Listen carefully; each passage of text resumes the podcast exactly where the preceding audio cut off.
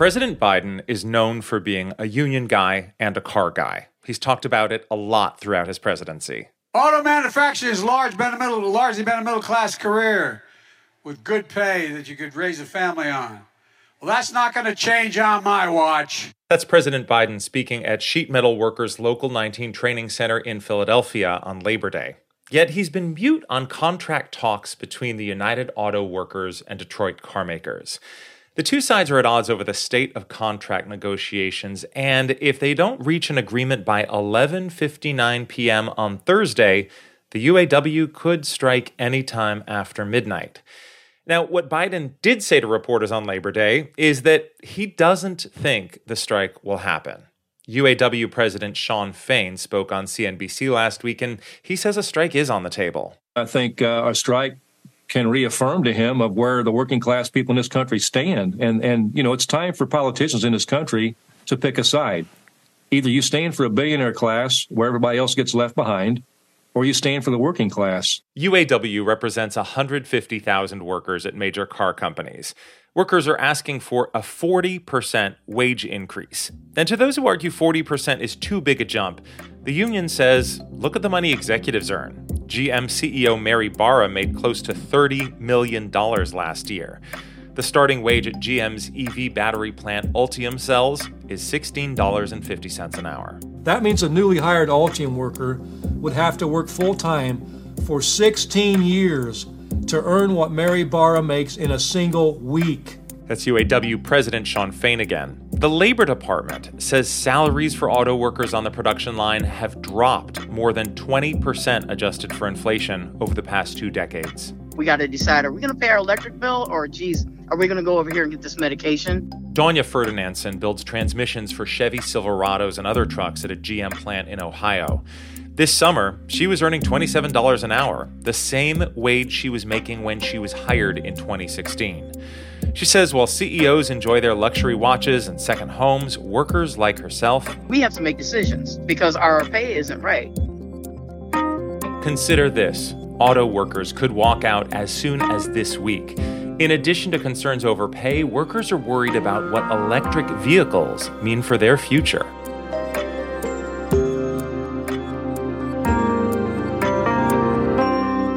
From NPR, I'm Ari Shapiro. It's Wednesday, September 13th.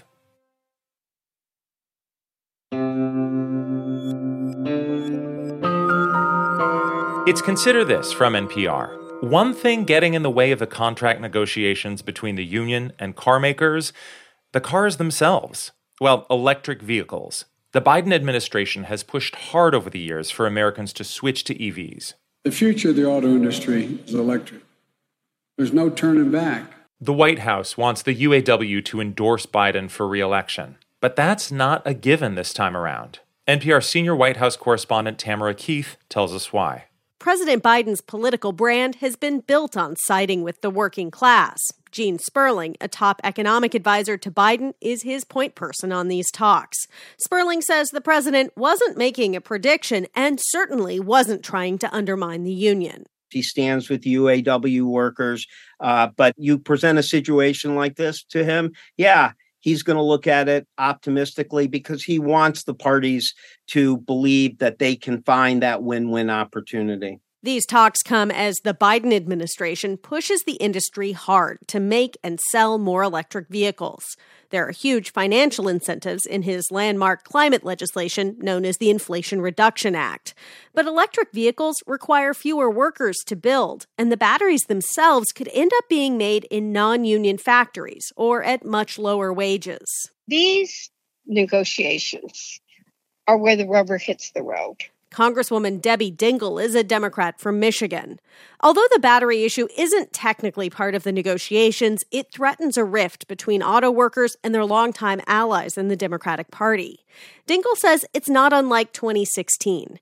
That's when former President Donald Trump won Michigan, in part because she says workers didn't feel like Democrats cared about them. Donald Trump didn't deliver on trade, but he talked about trade. He showed an empathy for it. So it's going to be very important that President Biden show them that he is paying attention, that he does care, that he wants to protect their jobs. Most of the country's biggest labor unions have already endorsed Biden's reelection bid, but not the United Auto Workers. And that lack of an endorsement is hanging over the contract talks. Here's the UAW's Fain on MSNBC. You know, the one thing we've made clear is that our endorsements are going to be earned, not freely given. That's one thing we're doing differently, and there's a lot of work left to be done here. Fain went on to say he's no fan of Trump as he runs for president once again. But Trump is actively courting auto workers and criticizing the move to electric vehicles. In 2016, he was able to peel away a significant share of votes from rank-and-file union members.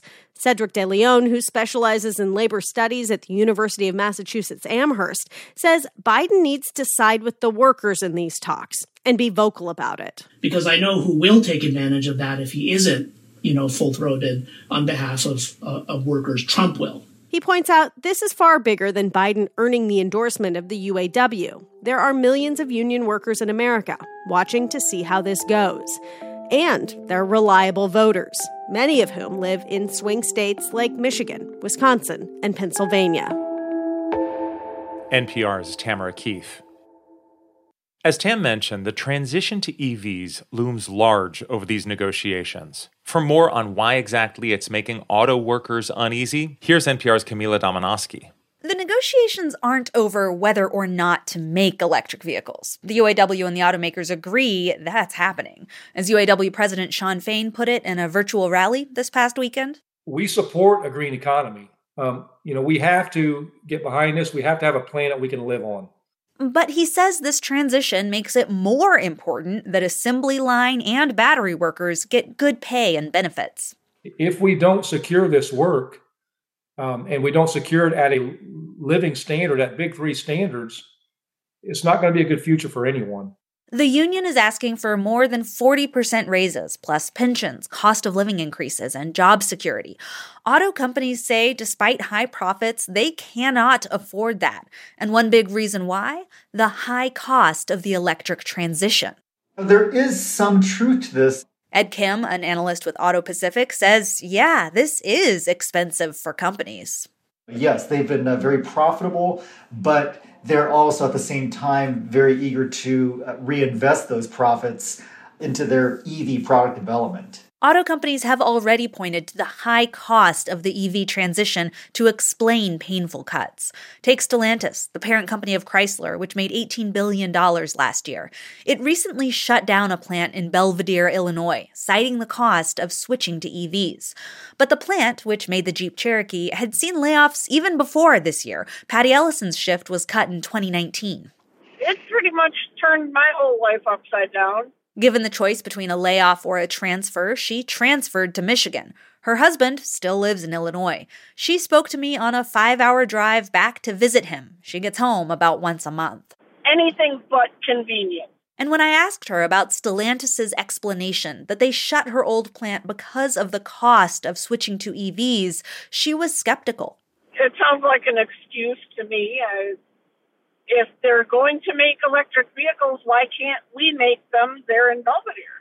She'd be happy to build an EV, but there is one thing that does give Ellison pause.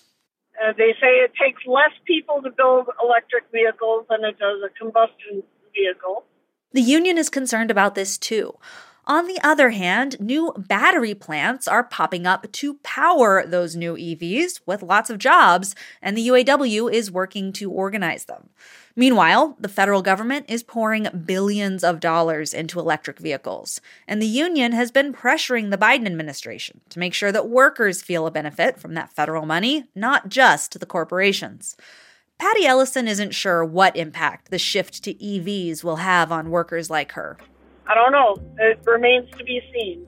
But she says she's cautiously optimistic. One of the things her union is pushing for is the reopening of her old plant. And if that happens, analysts think it will probably be building EVs. NPR's Camila Domonoske. You also heard reporting in this episode from NPR's Andrea Hsu. It's Consider This from NPR. I'm Ari Shapiro.